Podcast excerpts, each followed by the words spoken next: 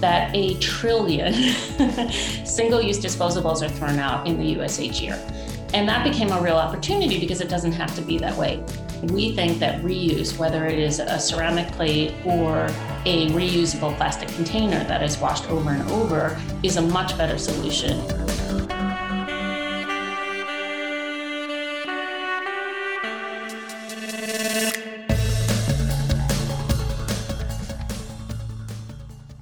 Welcome to another episode of the Net Zero Life. I'm your host, Nathan Svi, and I'm working to share the lessons and philosophies from leaders working in climate so you can live a sustainable life that brings the world closer to net zero emissions.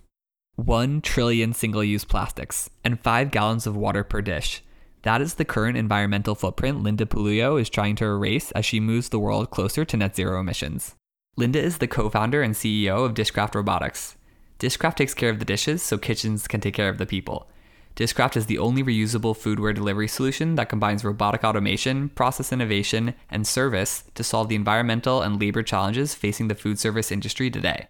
Similar to a linen service, Dishcraft delivers and picks up a full range of reusable foodware items and washes them using advanced patented technology that scrubs and inspects dishes multiple times using cold, recirculated water. The result is a highly efficient, scalable system that conserves resources and delivers a consistent, unparalleled level of clean. Linda is a serial entrepreneur, an angel investor, an artist, and a foodie who is passionate about robotics and hardware. Colleagues describe her as the glue that sticks everything together inside a company. During the interview, Linda and I discussed her entrepreneurial journey, how she integrates her passion and backgrounds for art in her role as CEO, and how Dishcraft is moving the world closer to net zero emissions while reducing the amount of single use plastics and wasted water currently plaguing the food industry. Before we jump into the episode, a quick message from Climate People, our favorite climate focused recruiting agency. Climate People is an incredible recruiting agency working to connect mission driven talent with companies fighting climate change. Whether you're a candidate looking to build software that helps sequester carbon or a founder looking to hire engineers, Climate People can take care of your talent acquisition needs so you can focus on bringing the world closer to net zero emissions. Climate People is also looking to hire recruiters so they can place even more talented people in roles that help move the world closer to net zero emissions. If you or someone you know is interested in recruiting for the top climate focused recruiting agency, get in touch with Climate People founder Brendan Anderson via email brendan at climatepeople.com. Without further ado, please enjoy my conversation with Linda Pouliot, CEO and co founder of Dishcraft Robotics. Linda, thanks for joining the show today. Thanks for having me. I thought that we could begin by talking about your career arc. From what I've been able to tell, it's been quite a journey. And so I'm wondering if you could give us a bit where you started and then where you are today and some fun jobs in between. I started thinking I was going to be an artist, specifically fine arts and painting. And so I went to university for that.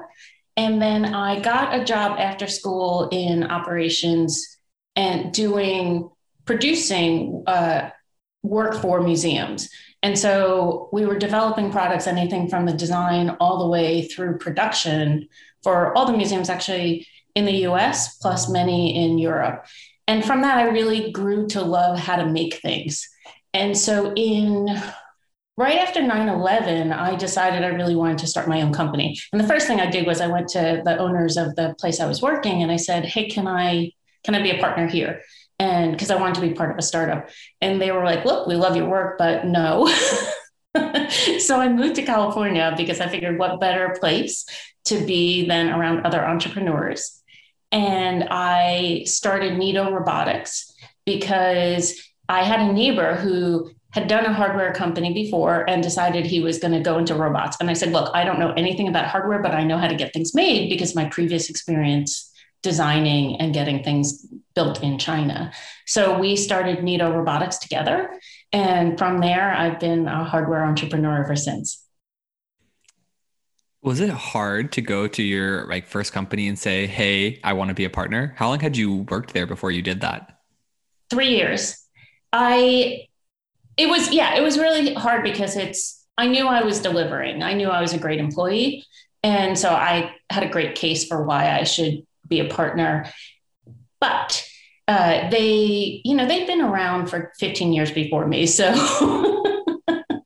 so that didn't go well. But I thought of it as, it, as hard as it was, it ended up being an opportunity because when you hear a no, you can turn that into a yes of like, I still had the goal of owning something. So it was what prompted me to move to California. When did, did you leave right after they said no, or were there some time between them saying no and then you moving to California? I started a small startup. Uh, it was, let's see, two, 2003. I started a small startup in New York and it never found product market fit. Um, but I worked on it for about six months and then I and then I moved here. I mean, clearly, at least it's coming through that you've always had a desire to start your own company. Is that the case, or did something kind of like trigger that? I just like making things. I like building things. I, in fact, like going back to my art roots, I think that creating a business is very much like creating a painting because you're trying to balance all these different elements and to get the perfect you know, end result. So I think I was always making things and wanting to make things on my own and with people. Can you tell me more about that framework? you know, I've never made art, uh, at least not since like second grade. What? How often do you come back to that framework of like your business and art, and like what is the arc of a, like a paint work? I love to do creative things uh, every week, and when you build something on your own, whether it's a painting or glass blowing or mosaic, whatever it is, you know, you have a structure and you need to fit together a whole bunch of different elements like shape, color, size in order to have a very balanced piece. And that's the same way that I look at you know building a product or building a company because you have all these different elements and you need them to work and play really nicely together. Um, and you're always shifting things. And often with art you do the same theme over and over until you get like a really great work that you're satisfied with. Similarly with a company when you're building a product you know it's rare that out the gate the first time it works. And so you're always iterating. And so i find them very similar. So cool and so now you're, you know, CEO and founder of Dishcraft, and you've been around for as far as I can tell, around six years. And so, kind of in the line of what you're talking about, how long, how much has the product at Dishcraft iterated um, between 2015 and today? And what has that journey been like? All the theories that we had when we first started the company have remained the same. And the vision for the company of providing great service and dishwashing results powered by robots is exactly the same. The business model itself changed. When we first started the company, we thought that we could build equipment and install it on site at a restaurant or a cafeteria for our customers.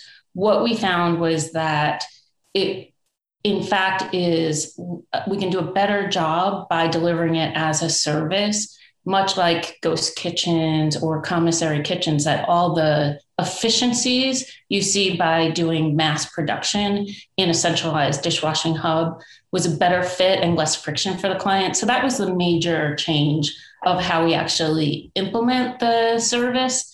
But everything else, the equipment is the same. Going back to the beginning of the dishcraft journey, I um I heard a rumor that you worked as a dishwasher beforehand at, at multiple restaurants, and I also heard that you may or may not have been rejected from a, a restaurant supply chain. Yes. So I think the best way to learn and to understand your customers is to do the job yourself. And if you're trying to solve a problem, you have to know exactly what is being done today in order to improve upon it. And so I worked in a pub and I worked in a casino and I worked in a school and I worked in a corporate cafeteria. And the problems were the same wherever I was, and the method of doing things was relatively the same. I did apply to a major chain restaurant. And I will say that's another problem that someone should solve because it's it's a broken system. I mean, off it was very hard to get in and had multiple hours of like application, which if you consider the workforce that's trying and applying for that job, it's not suited to be doing it online in the language they were asking us to do it and in that long term. And when you talk to the managers of restaurants themselves, they're very frustrated because they say, look, what what is required from us is we want someone to show up with two hands and ready to work, but it takes three weeks to get through the process. so it's a good intro into the industry. Yeah. And so, you know, going again, going back to the beginning of Dishcraft, what were the foundational values that you used to start it? You know, the Net Zero Life is a sustainability focused podcast. And I know you've done a bunch of sustainability podcasts, but also some entrepreneurship ones. So in terms of like when you're creating this idea and in the the time since, how have the values, how have you balanced the values? And also kind of like what were the seeds from sustainability, entrepreneurship, profit, all that other stuff? When we started Dishcraft, what was really important to me was to build a great culture and to prove that you could be have a great place to work as well as highly profitable. We always had sustainability in mind in terms of methodology, but it wasn't actually called out at the front door as a value. That subsequently changed because as we got into the industry, we really learned what an impact we could have on emissions and water and the industry as a whole. So we said this is important enough that this should be a core value of Dishcraft. But when I started, I wanted to solve in many ways what I considered lacking in my previous startup. So when I had done my first startup, people, it was highly successful, but I wouldn't say it was the greatest culture. And so I had a real drive to say, let's do it over again and be even better this time. And so we really have values about communication and respect and collaboration, which I think we're across the board, people say Dishcraft is a great place to work. And you mentioned like something changed. What changed when you were talking about like the the sustainability kind of value? What changed where you recognized where you were able to recognize the fact that like both water and emissions, you can reduce the impact through Dishcraft's work? When we started the company i was trying to solve for i was it was a call from the restaurant industry because they were really struggling to get the job done consistently and they couldn't find people to do it. And so we were really trying to solve some labor issues. But when you're doing the role yourself and you're observing the amount of water that is actually being used it's astounding. I mean a person washing will often use up to five gallons of water just wash, scrubbing a single cover. Uh, cover in the restaurant industry is is the meal. It's like the plate, the glass, the flatware, and if you recirculate that water, it's just teaspoons. So that was we knew that within the first month that that was something that we wanted to solve. You also start to see how many chemicals that you could also save along the way too from there, I started to do research and the team started to do research. And what we found is single use disposables. There are, in the last year, there was a report made by Upstream called Reuse Wins that a trillion single use disposables are thrown out in the US each year. And that became a real opportunity because it doesn't have to be that way. We think that reuse, whether it is a ceramic plate or a reusable plastic container that is washed over and over, is a much better solution. It will use far less carbon emissions, it will use far less water. I mean, actually, an, an astounding stat that I only just read is that the make the manufacturing of a compostable plate is uses 25 times the amount of water as a single use as a reuse container, a small plastic lightweight container. And so right there, that's an opportunity on water, but as well on the manufacturing of greenhouse gas emissions for compostables is astoundingly high. I mean, when you take in that number of a trillion single-use disposables, which mostly land up in landfill, if all those were going over to reuse instead, it would be the equivalent of 7.6 million passenger cars being driven in a year of saving of carbon emissions. It's so interesting because, you know, throughout this podcast, I'm starting to build the framework of, at least my framework of like what sustainability is. Sustainability, when I started for me, is just like, you know, it's a buzzword. Um, and it means so many different things. I kind of think there's like a few pillars. One of the pillars is carbon, right? It's like tailpipe emissions. But another pillar is water and land use and biodiversity. And zero waste is something that I'm seeing. First of all, it feels like it's like super appealing to Gen Z and younger. And so for me, when I'm, you know, learning about Dishcraft, I jump to water and zero waste, but it's fascinating to hear kind of the the the carbon emission piece and the, the passengers off the road. I will say, I remember doing a life cycle analysis in my master's degree about a ceramic uh, ceramic mug versus like a cup of coffee.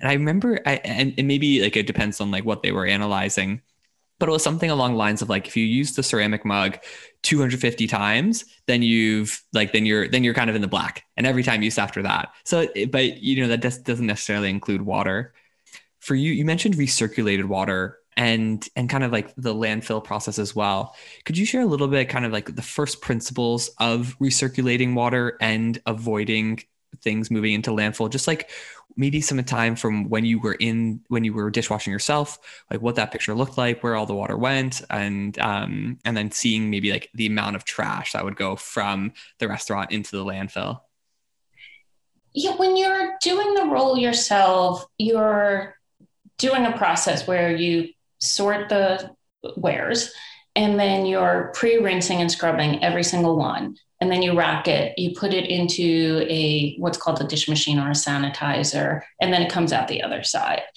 And all of that is being using potable water because you know there's always a if you're doing it at a sink then someone might also use that same sink to fill a glass of water and need to drink it. And so you can't use reuse of water at that station what Dishcraft does is because everything is running through a robot that is enclosed, we can recirculate that water because it's very safe and we filter it. And that is the equivalent of using teaspoons instead of gallons. So that was one major innovation.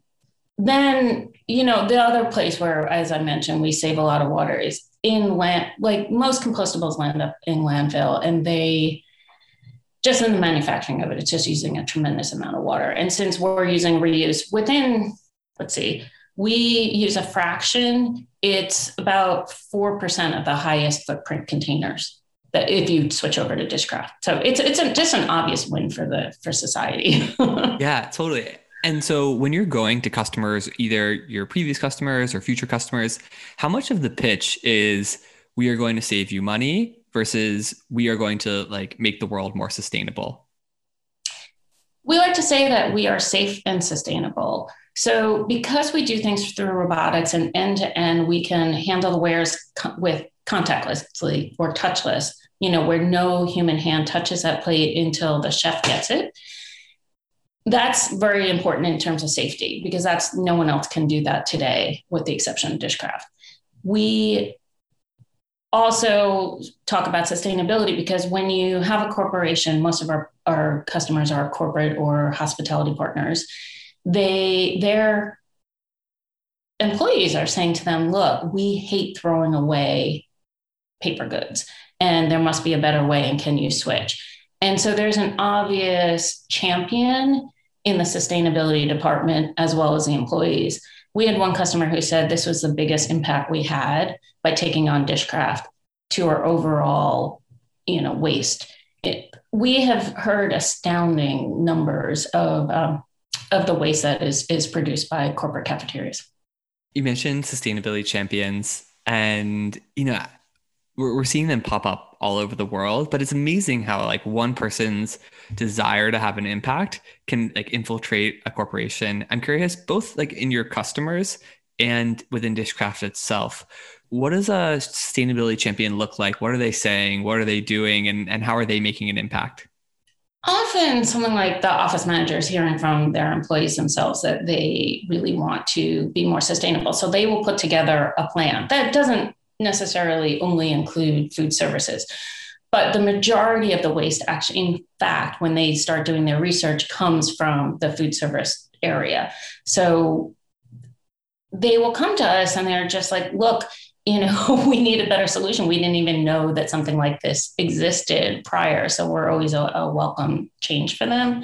But they're they're always trying to do different things. They will often tell us that they're switching out the hand dryers you know, towels for hand dryers uh, to reduce the amount of water being used there. They will switch to pre COVID, I would say people were switching over to uh, multi bin snack containers versus individual single use snack containers. I don't know um, if that is going to remain because I think people are very sensitive to touching right now um, or contamination of single use touch. So there's there's a whole variety of things they they will outline as a plan. And in fact dishcraft has been working with some of them to give them other ideas because we collect we have the benefit of being able to collect information from a variety of sources that one single corporation might not know or one single hotel. We also work with hotels might not know. And so, you know, during COVID, the things that got hit the most, as far as as far as I know, right, hospitality and restaurants, and those are your, like your primary customers. How did Dishcraft manage to survive that? It was really tough. I would say the first week that it happened, uh, you know, like overnight, all our customers paused us, and we weren't sure how long the pandemic was going to last, and that has a very significant impact on obviously your revenue. We we said let's kick COVID's butt. it sounds as simple as that. We said let let's t- turn this um, and come out of it stronger. So we developed new technology. Prior to the pandemic, we were only handling ceramics. And we said, look, it's clear that the world is going to use a lot more single use containers. And so let's create an automated solution for that, which we subsequently did. And we also went fully touchless because prior to the pandemic, we only had technology that was um, doing everything up until this what's called the sanitizer. So it was two thirds of the task. And since the pandemic, we developed new technology that could take things out of the sanitizer with robotics, inspect it for cleanliness, and then um, put it into carts or use for service for someone who's not familiar with dishwashing or, or at least dishwashing at like a kind of automated robotic uh, robotic way can you paint the picture of like what it looks like where a dish kind of just starts as dirty and comes out clean? Yes. So in fact dishwashing is made up of like you know a string of small tasks. And what we have done is develop separate robotics that to handle each one of those. And so it's almost like a manufacturing line. So the first task is when dirty dishes come in from the dining room, they need to get sorted. They need to be sorted into, you know, plates, bowls, forks, glassware.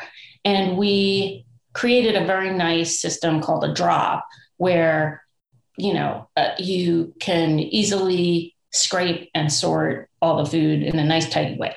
So what we're really doing with the drop is dishes are being placed into carts. We then take those carts full of a stack of dishes, dirty dishes, and insert it into what we call the pre-rinse robot. And that's where, if you think of a, a person who's standing in front of a sink, much like you do at home, you know, you're you're taking a sponge and you're scrubbing and getting all bits of refuse off.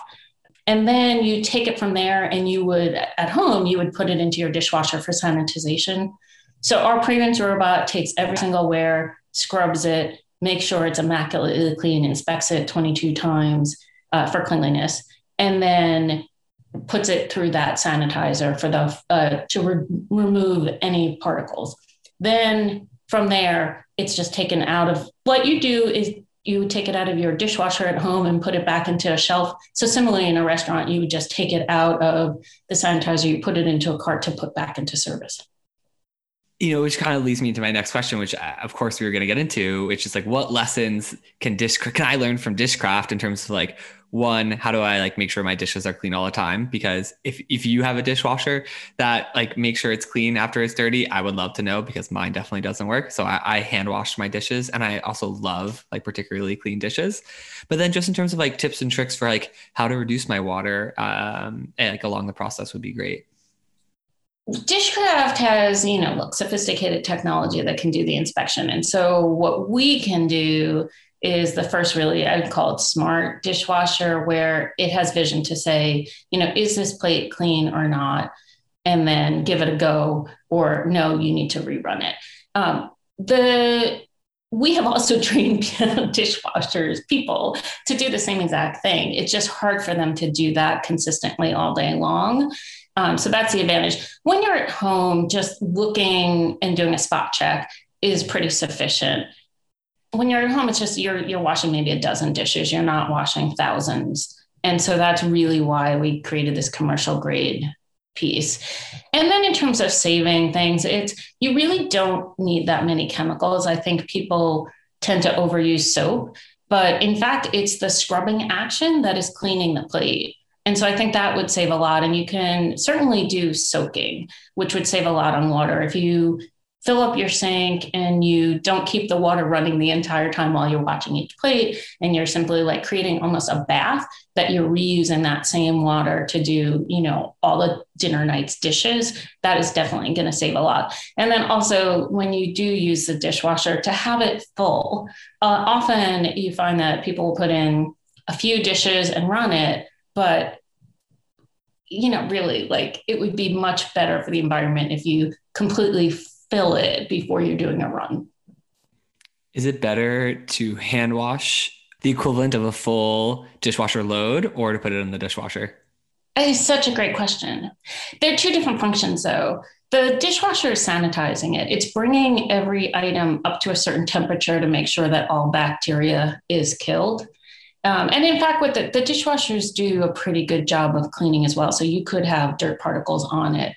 Uh, Dishcraft, because we do such high volume, needs to separate those two functions. So in fact, you could probably do a better job if you just simply loaded up your dishwasher and ran it that way versus hand washing. You'd, you'd, you'd if it was a fully loaded dishwasher, you'd probably use less water that way.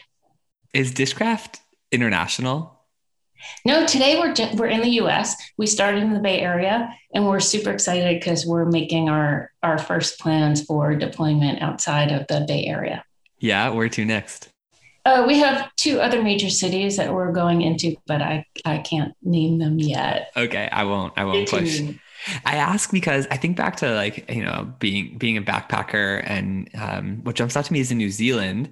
They're like the whole tub washing was a thing. Like you filled up the tub, you put the dishes in, but I'm just not seeing that in the US. And so I was curious if there's like kind of cultural differences that you even maybe within cities or homes versus restaurants versus hotels in terms of like as a home, like I just want that clean water all the time in my dishes because it makes me feel good versus like maybe in a commercial kitchen, they understand that like, hey, like gray water does, you mentioned that scrubbing is like the cleaning part of it. So like, have you, eh, is there that cultural difference in the different pieces of the puzzle? I was surprised when I started to look at different verticals for dishcraft. And I really have only observed in the US. I have very little experience within dish rooms in Asia or Europe. I mean, I've watched some videos. The process is pretty much the same. The technology that is currently used in dish rooms has been around since 1950 and it's been replicated the same vendors that are selling equipment here are the same ones selling it in Europe and Asia. So I think it's mostly the same. The one thing that's slightly different in Asia, which is pretty great, is they have started to create centralized dishwashing hubs. Uh, I've seen them videos of them in Hong Kong and Singapore, and I think that's a great model that I would like to see the U.S. adopt more.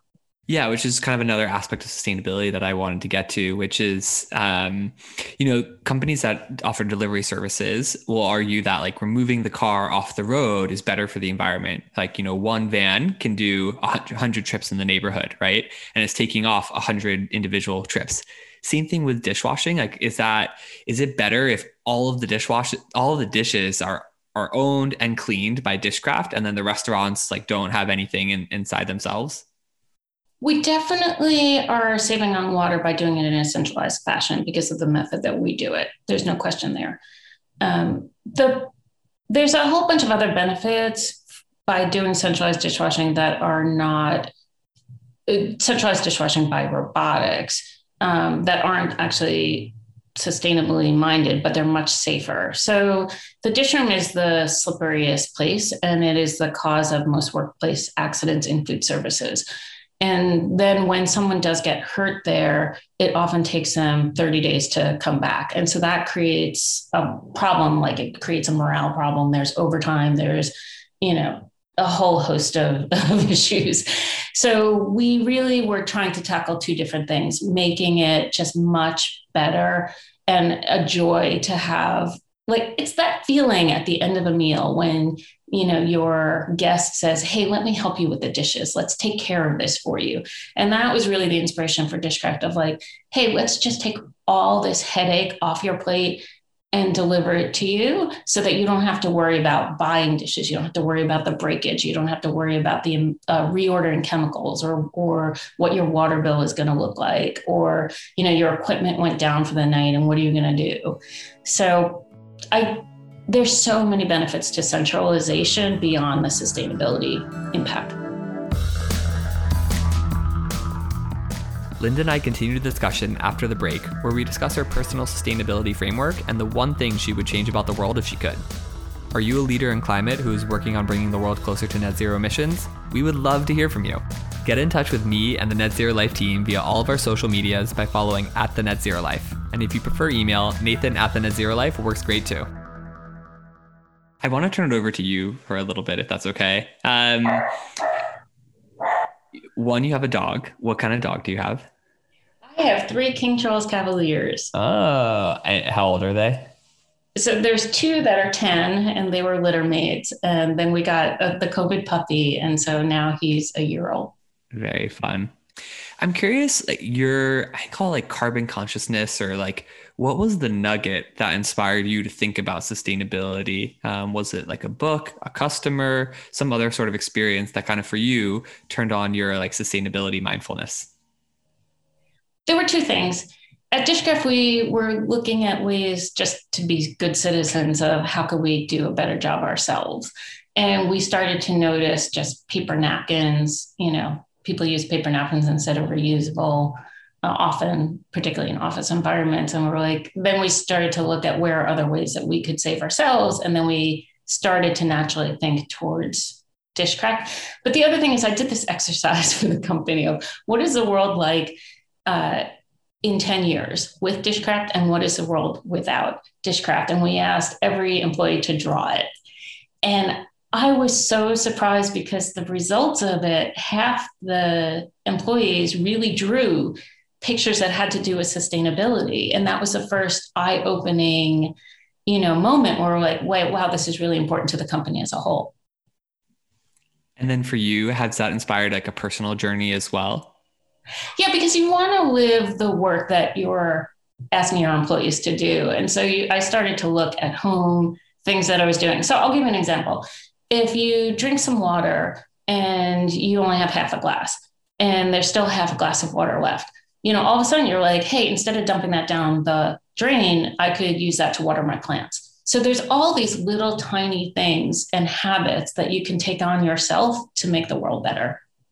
Yeah, which is uh, you know perfect because I'm curious, you know, since starting a company that has like a huge environmental impact, have you changed anything within your own life? There's a lot I do now. I was not the best at composting, I would say, before. And since then, I created this uh, gardening hobby, I would say, or passion, where plants keep coming. but then it's it's it's fun. There's just so many. There's a better life and a cleaner life that we can live. Is there any part that's hard to be the face of a you know environmental company, but yet there's something that you do maybe in your personal life where you feel like I I want to change this, but I'm not ready to from like a climate perspective? That's a great question.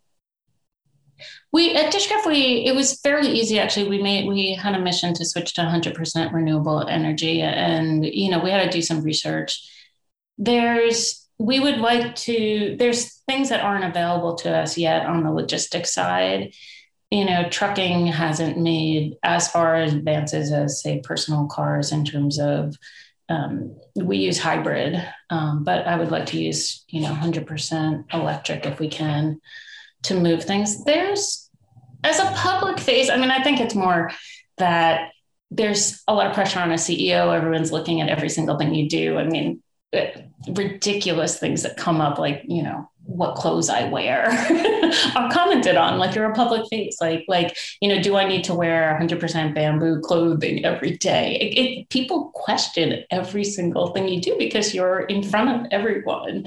Um, I have not gone that far. I mean I really love my Italians you know sewn sweaters and that's what I wear.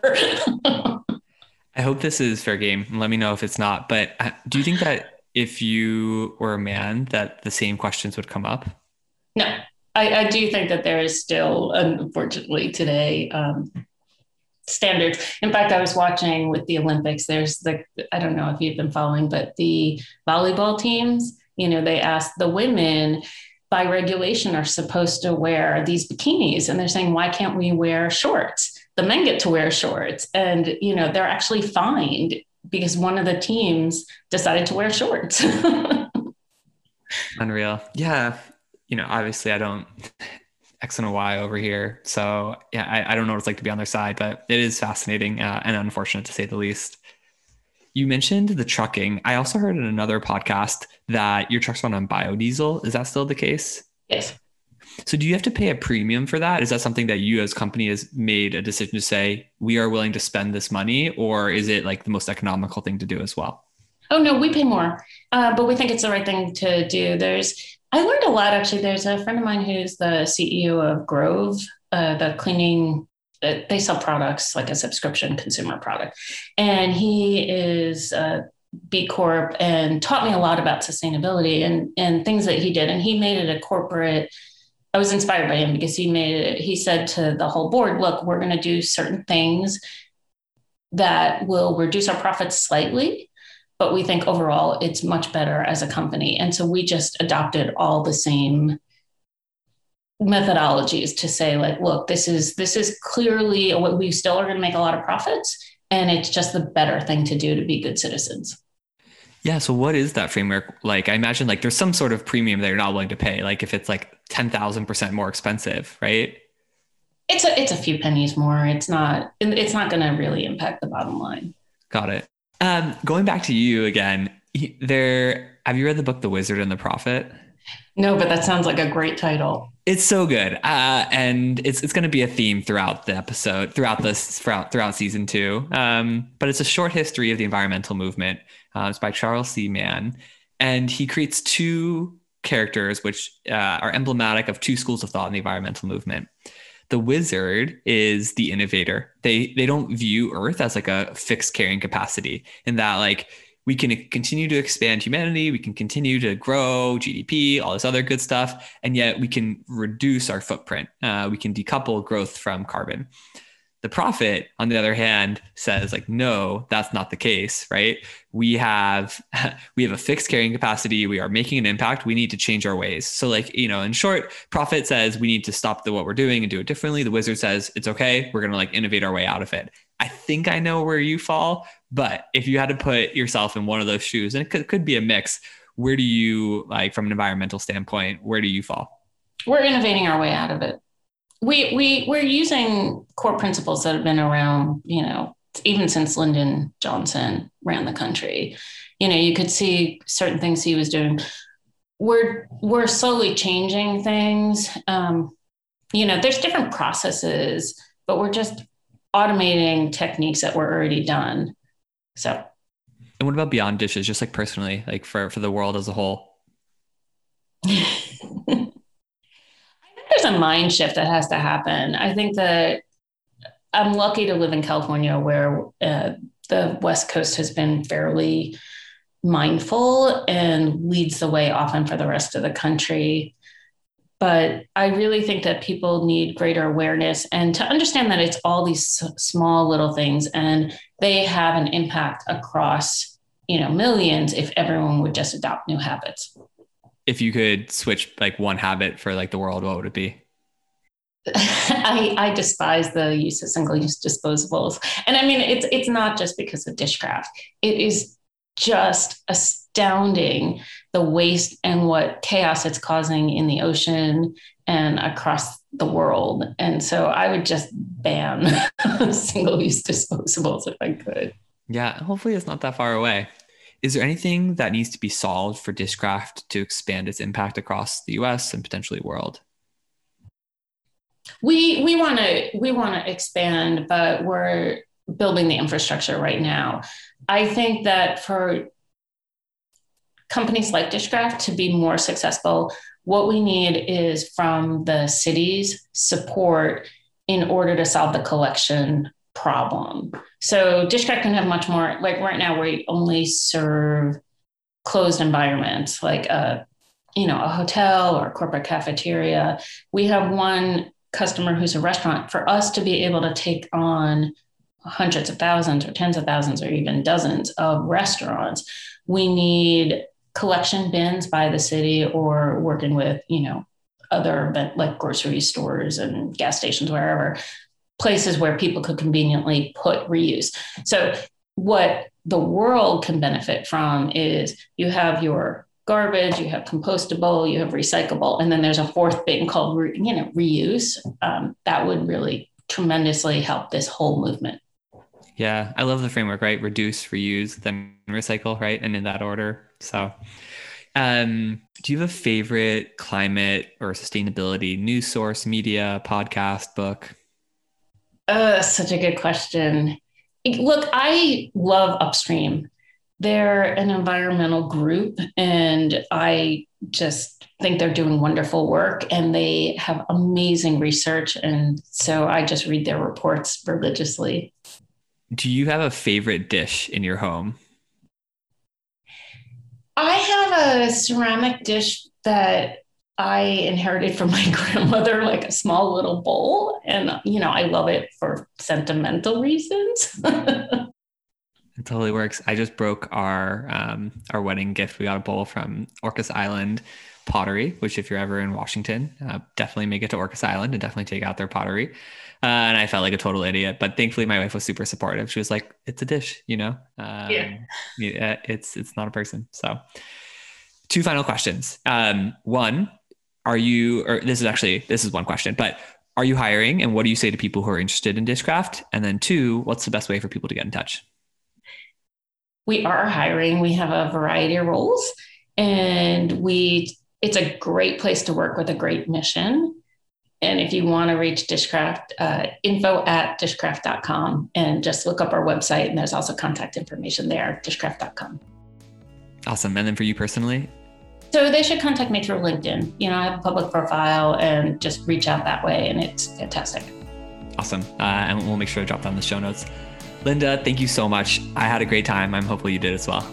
Great. Thank you. It was really fun. Thanks again to Linda for joining us today. You can connect with her via email info at dishcraft.com or follow her on LinkedIn. You can also read about her work at robolinda.com, which is R O B O L I N D A.com. Get in touch with me and the team via all of our social medias by following at the Net Zero Life. And if you prefer email, Nathan at the Net Zero Life works great too. As a reminder, everything I say is my own opinion and is in no way reflective of my employer. It's also not meant to be investment advice. This episode was produced by Tawny Levitt. The original music composed by Mitch Bernstein from Climb On. Thanks again for listening. Until next week, I'm Nathan Svee, and this is the Net Zero Life.